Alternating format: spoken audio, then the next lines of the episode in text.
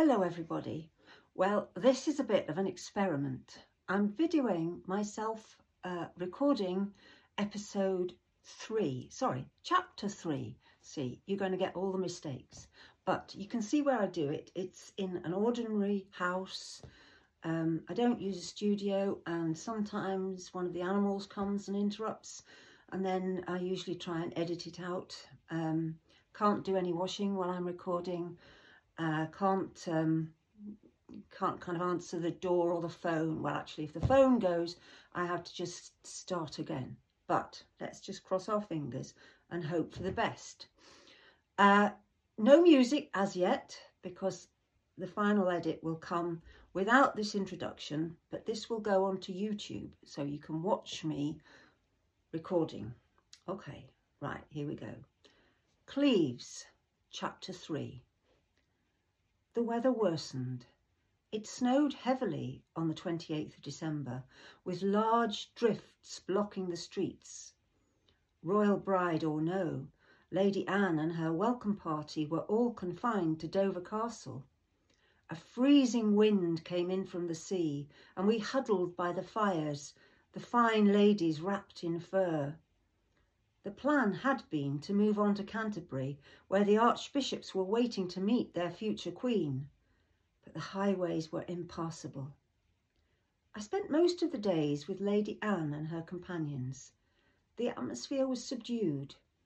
Lady Anne tended to speak with her German ladies, while us English women whispered in corners. But the Duchess of Suffolk, Lady Catherine, started to teach her some English phrases. Good morning, Your Grace, she said, smiling as she curtsied. Lady Anne returned the smile. Guten Morgen, good morning, Your... She sighed in frustration. Your Grace, Lady Catherine repeated. Good morning, Your Grace, Anne repeated quickly. You speak English very well, Your Grace, complimented Lady Catherine. Once she heard the translator repeat it in German, Anne re rewarded Catherine with a broad smile and a handshake. She didn't give up. She walked through the chamber, pointing to different objects and putting her head to one side until one of us gave her the name for it. Chair, bed, gown, hood. Anne repeated each word several times. Later, she would test herself moving around, naming whatever she remembered. After dinner, all the ladies relaxed while I played. Lady Anne turned to me and pointed. Lute player, said Lady Catherine. Lady Anne shook her head. No, no, name. I was touched. Lady Catherine had spoken of my function, just as she might have said I was a maid or a cook but Lady Anne wanted to know my name. Lady Catherine looked over to me and said, Go ahead, Cat, you tell her. I obeyed. My name is Cat Cook, Your Grace. Welcome, Cat Cook, Lady Anne said. She pointed at my lute. Play? I strummed a chord. Lady Anne shook her head. Me play, she demanded. I handed her the lute and she examined it closely. Then she tried to produce a note. A discordant sound issued from the lute and Lady Catherine winced. Lady Anne handed the lute back to me, pointed at herself, then at me. Oh, I see. Your Grace, shall I show you? I handed her back the lute, stood behind her chair, and carefully placed her strong white fingers on the strings. She nodded enthusiastically, and another sound came from the lute, slightly less unpleasant. She looked pleased. Ja, ja, danke. Thank you. Her English was accented, but her voice was soft. We smiled at each other. And so I started to teach her to play the lute. She was a quick pupil, as she was in English. This shy young girl was cleverer and more determined than she looked. After a couple of days, the weather lifted. There was still some snow on the ground, but it was sunny and clear. It was decided to ride to Rochester, where the Duke of Norfolk would meet us and bring us to our new lodgings. I had forgotten this side of royal life, whereas us ordinary people always sat by our own fireplaces and slept in our own beds. The court was continually moving, and the Lady Anne's party got larger and larger the more people she met. At least the chambers in Rochester were comfortable, and there were entertainments laid on to keep Lady Anne amused. On New Year's Day, we all exchanged presents, as is the custom. The Duke and Duchess of Suffolk gave Lady Anne a bolt of the finest blue velvet to be made into an English style gown. She gave them a cask of the finest German wine. Will and I exchanged small gifts. He gave me some rose oil he had bought in Calais, and I gave him the pot of quince jelly I had brought with me. We didn't have much time together, but we were patient. Once the party had arrived in London and Lady Anne had married, we would no longer be needed. Then we could go back to our little house and the simple life that we loved. That morning we were all enjoying the bull baiting. The bull was a magnificent beast, throwing off the dogs with little effort, tossing them into the air like rags. It was sad to see the brave creatures going to their death, but it was unbelievably thrilling. Eventually, the bull was retired and the remaining dogs spared. Lady Anne joined in the clapping, her face flushed pink. We all came in to eat, our appetites sharpened by the cold and the excitement. After dinner, the ladies retired to Anne's privy chamber. Increasingly, she was asking for me to attend. My music blurred the divide between the German and English ladies and relieved the general anxiety. I played softly while a few of the ladies' eyelids closed in repose. It had been a good meal. The bull baiting started up again outside, and Lady Anne moved to the window to watch it. She was quite engrossed, clapping her hands on occasion and gasping at the antics of the bull. The door burst open, and a group of cloaked and booted men strode into the chamber. There was a stirring amongst the ladies. No eyelids were drooping now. The ladies turned one to another, their faces pale with shock. Was this a kidnap attempt? Lady Anne was so absorbed she hadn't noticed. One of the men, the leader, I guessed, moved swiftly to the window, pulled Lady Anne into his arms, and gave her a full kiss on the lips. Lady Anne spluttered and tried to escape from him, but he continued to kiss her. I realised suddenly that this was the king. No one else would have recognised him. The Duchess of Suffolk was outside with her husband, and all of the other ladies were German. He was fatter than I remembered, and what I could see of his hair was grey. The king stepped back wiping his mouth with the back of his hand. Lady Anne stared at him with complete amazement. Fortunately, she was not afraid, but I could see that she was wondering what more madness the English would subject her to. The king turned away from her, his face long with disappointment. I knew I had to do something to rescue the situation, so I put down my lute and stepped into the centre of the chamber. I dropped a deep curtsy to the king. Your Majesty, I said, speaking loudly and distinctly. I hoped that Lady Anne would under understand the meaning of my gesture. King Henry looked at me for a moment, then said irritably, You have quite spoilt my sport, maid. Can you not see that I sought to surprise the Lady Anne and now my trick is ruined by your foolishness. I kept my head bowed and muttered, I'm very sorry, your majesty. I was overcome by your presence. The king was somewhat mollified and waved his hand at me. Get up, get up, girl, and play us something gay. As I stood up, I saw that all the ladies had curtsied, their heads almost on the floor. Lady Anne was standing stock still, staring at the king, her eyes glazed with shock. He swept off his bonnet and bowed deeply to her. Now she had an idea of what was coming. She curtsied in return. My Lady Anne, I am pleased to meet with you, he said. I had hoped to surprise you by coming in disguise, as chivalrous knights are wont to do. But your silly maid has spoilt that. Welcome, Anne managed, then shrugged her shoulders and raised her eyebrows quizzically. It was clear she was indicating that she did not understand what was going on. Lady Catherine Willoughby, the Duchess of Suffolk, rushed into the chamber, followed by the translator. They both curtsied quickly to the king and then rushed to Lady Anne's side.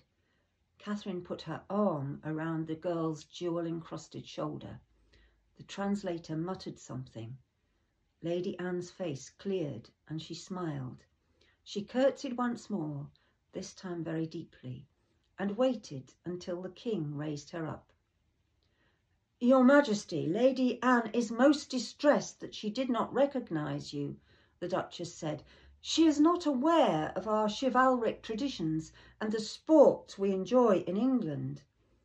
Of course, now you have doffed your cap, she can see from your face that you are her most beloved king, whom she has been yearning to meet. King Henry looked at the Duchess and then at Lady Anne. If a lady loves truly, then she will recognise her beloved, however he is disguised, Henry said. It was clear that he had played one of the games he used to play on Queen Catherine of Aragon, turning up in her chamber in various ridiculous disguises. She, of course, would recognise him instantly, but would play along with the game good-humouredly. But Lady Anne had no experience of these games. She smiled pleasantly, but she looked dazed. Of course, she had been fed lies about Henry, told about him as though he was twenty, lithe and handsome. It must have been a shock to see this fat old man scowling at her. But both of them were of royal stock, and their training took over. The gentlemen were bade to join the ladies in some wine, and I played long into the night. The couple made polite conversation through Anne's translator, but it was stilted and awkward.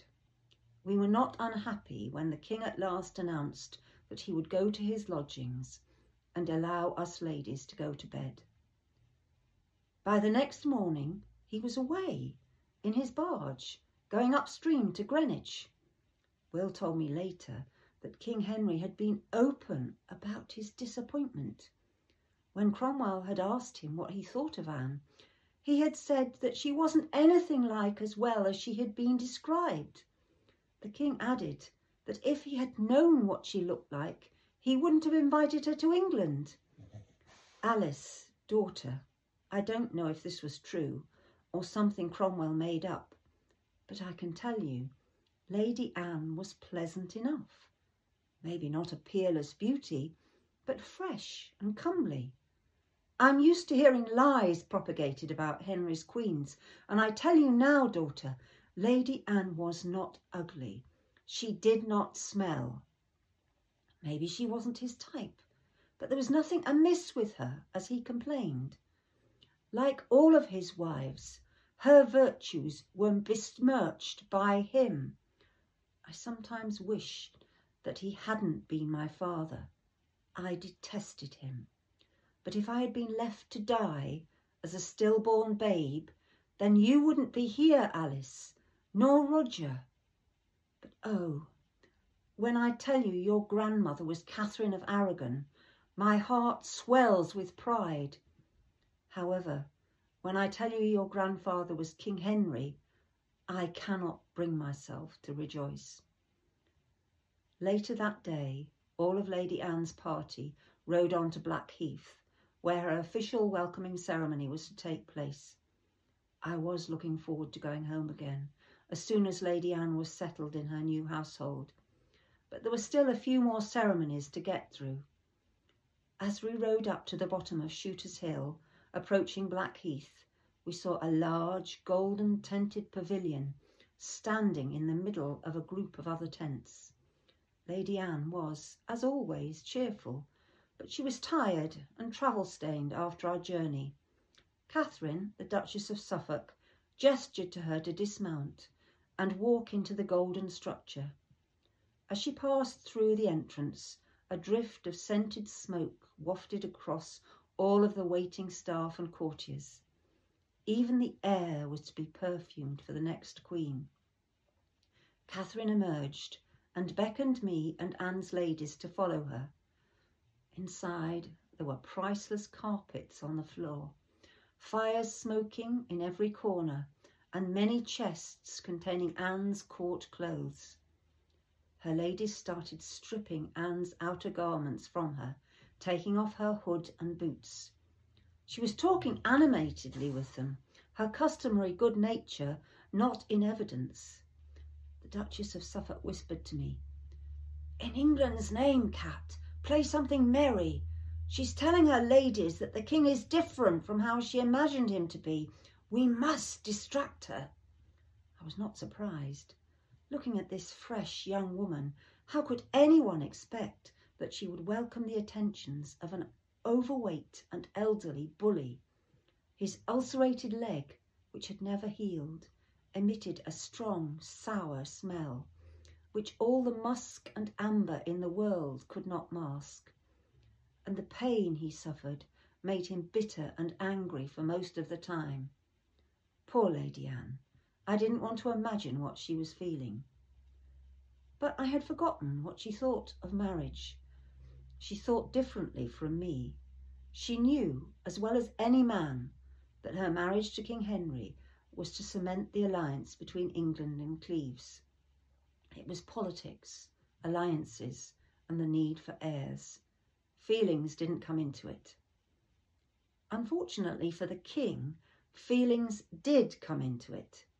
He had wooed and won every one of his previous wives he still had romantic ideas about chivalric love, and he couldn't see how he could be Sir Loyalheart for this gauche girl whose hands were as large as a milkmaid's.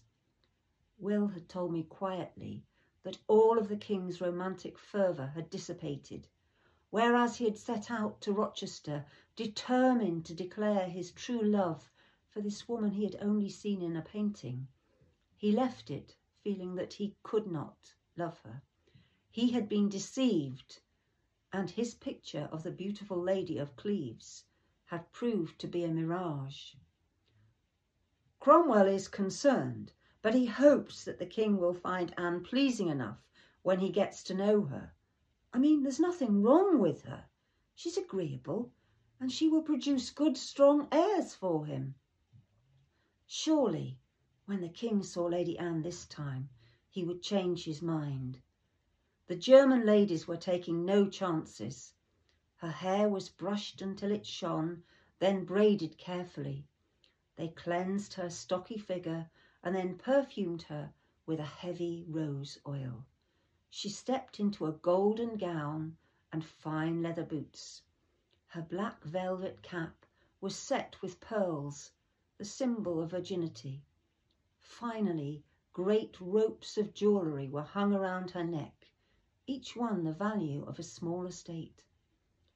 She stood in the middle of it all, biting her lip, raising her arms as required. Then she turned to the Duchess of Suffolk and nodded that yes, she was ready. She walked calmly out of the pavilion to a white palfrey that was as richly adorned as she was, and mounted it. She rode well, carefully towards Greenwich Palace, from whence the king would be travelling to meet her. I watched their meeting, and no one would have imagined that anything could be wrong. King spoke very courteously to her, and she then replied with a speech she must have learnt. Her English was heavily accented, but she was word perfect. Everyone in the waiting crowds clapped and whistled their approval. The king dismounted and helped Anne from her horse. Then, hobbling slightly, he led her towards Greenwich Palace. They spoke to each other, their words mediated by the little translator, who tagged along behind them. At the entrance to the courtyard, the king embraced her, kissing her sweetly on the lips. I was glad to see it. There was no sign of dismay. Instead, there were smiles, frequent touches of the shoulder, and undivided attention. This would work out, surely. They were meant to marry the following day, but for some reason the ceremony was delayed. Will told me the king wanted to be sure that Lady Anne was free to marry, as she had been pre-contracted to another man. But they ended the contract years ago. There's no issue, Will said, and my master Cromwell is looking more and more troubled. It is the king who is making problems, and that isn't good news. I was concerned for Lady Anne. Would she be sent back in disgrace? But she had done nothing wrong. And if she was sent packing, King Henry's alliance with Cleves would never survive. Catherine, the Duchess of Suffolk, made sure that none of these concerns reached Lady Anne. Insulated by her lack of English, she remained calm, exploring the Queen's apartments and meeting key members of her household.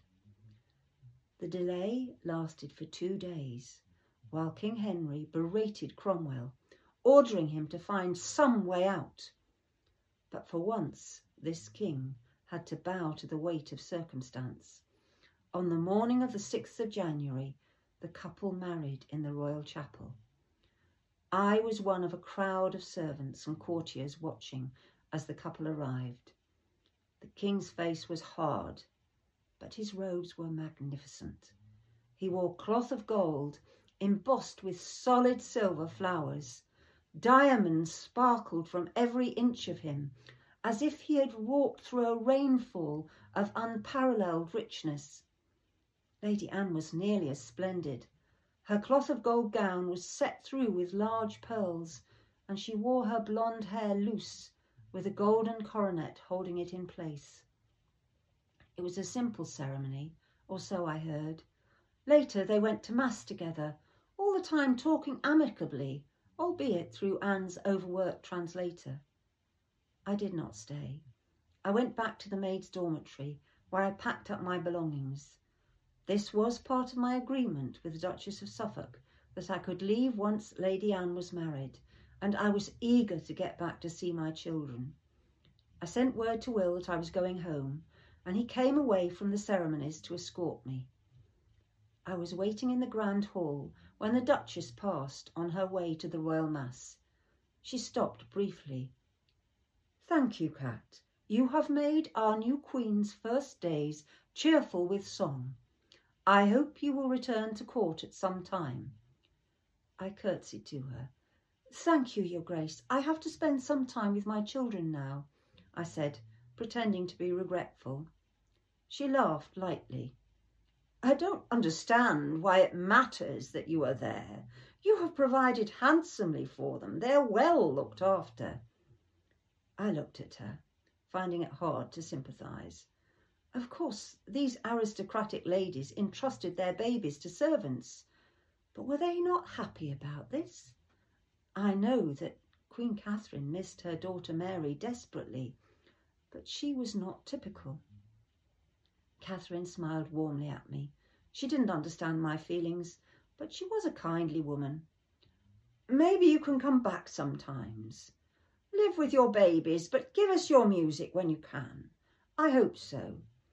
I curtsied, but stayed silent. The Duchess of Suffolk shrugged her shoulders and swept on to attend to the Queen. I did not place too much credence on her words. Here was an offer that would be forgotten, I was certain. I could hardly wait to see you, my daughter Alice, and your brother Roger. I wanted to kiss you and play with you. I was going to start to teach you your letters, Alice. You are an educated woman, and that was because I taught you at home. You can cook because of Tom's lessons in the kitchen, and Jane taught you how to sew. You have many more domestic skills than I did, going as a very young girl to the court. But in your learning, your writing and musicianship, you are my daughter. I flung myself into Will's arms when I saw him. He was dressed in a black velvet doublet, a garment fitting for an up-and-coming man of the law. His curly hair was cropped close to his head in the fashion set by the king, and his short beard showed off the hard line of his jaw. I felt a thrill of pride in him. This handsome man was my husband, a man who had achieved much and risen far beyond his roots. I loved him so much. Will chuckled as my arms encircled him. Wife, wife, this is not the ardour of an old married woman, he whispered in my ear, but I am pleased to see it. He lifted up the veil at the back of my hood and kissed me on the nape of my neck. I felt my insides melt. Tonight will be ours, my cat, in our own bed. Let's make another baby, my love. I clung to him. Will we be together as family now, Will? Of course, my love. We walked down to the river and took a skiff to the Barbican area. It was a short walk from the moorings to our little house. It was dark and quiet when we arrived, and I knew that the children would be in bed. Jane and Tom were sitting by the fire in the kitchen, drinking spiced ale. Jane jumped up when she saw us. Master Will, my mistress, it is so good to see you. Come and share some ale with us. Tom stood and embraced Will. Welcome, my son and my cat. This household is complete again. We joined them by the fire and Jane produced some sausage and bread for us to eat. The fire bathed us four in its rosy light, and we feasted off our love and companionship. After we'd eaten, Jane smiled at me. Children are fine, mistress. Would you like to see them? We tiptoed up to the room where the children slept with Jane. You were there, my Alice, your face dimly lit by the dying fire in the grate. You slept sweetly, with your thumb in your mouth, your hair curling around the sides of your nightcap. Walter, Jane's son, slept beside you, his mouth open. The baby, Roger, was restless in his crib, making little noises as he moved from side to side. I was not worried. See, he's dreaming of his mother comes home. He's missed you, mistress. He kept looking to he kept looking towards the door, hoping to see you. I felt my heart lurched. You and Roger loved me and depended on me. I could not leave you again. Jane and I crept out of the chamber. She turned to me and whispered, I'll be off to sleep now, mistress, if you don't need anything else. Of course, Jane. Thank you for looking after my children so well. Will was waiting for me in our chamber, pouring two goblets of wine. He offered me one. Let us drink to ourselves, my love. He told me that I was his world, his everything, and that he could not imagine living without me. We had had difficult times, but on that night our love burned undimmed. We talked for a long time, he told me about his ambitions to become a successful lawyer. I told him of my contentment as a wife and mother, and I trusted him enough to tell him that I hoped to work as a musician at some time in the future. My music was a part of me that I could not deny forever.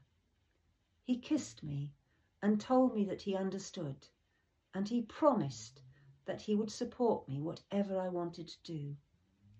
I felt such a flood of love for him when he said that. My heart seemed to overflow.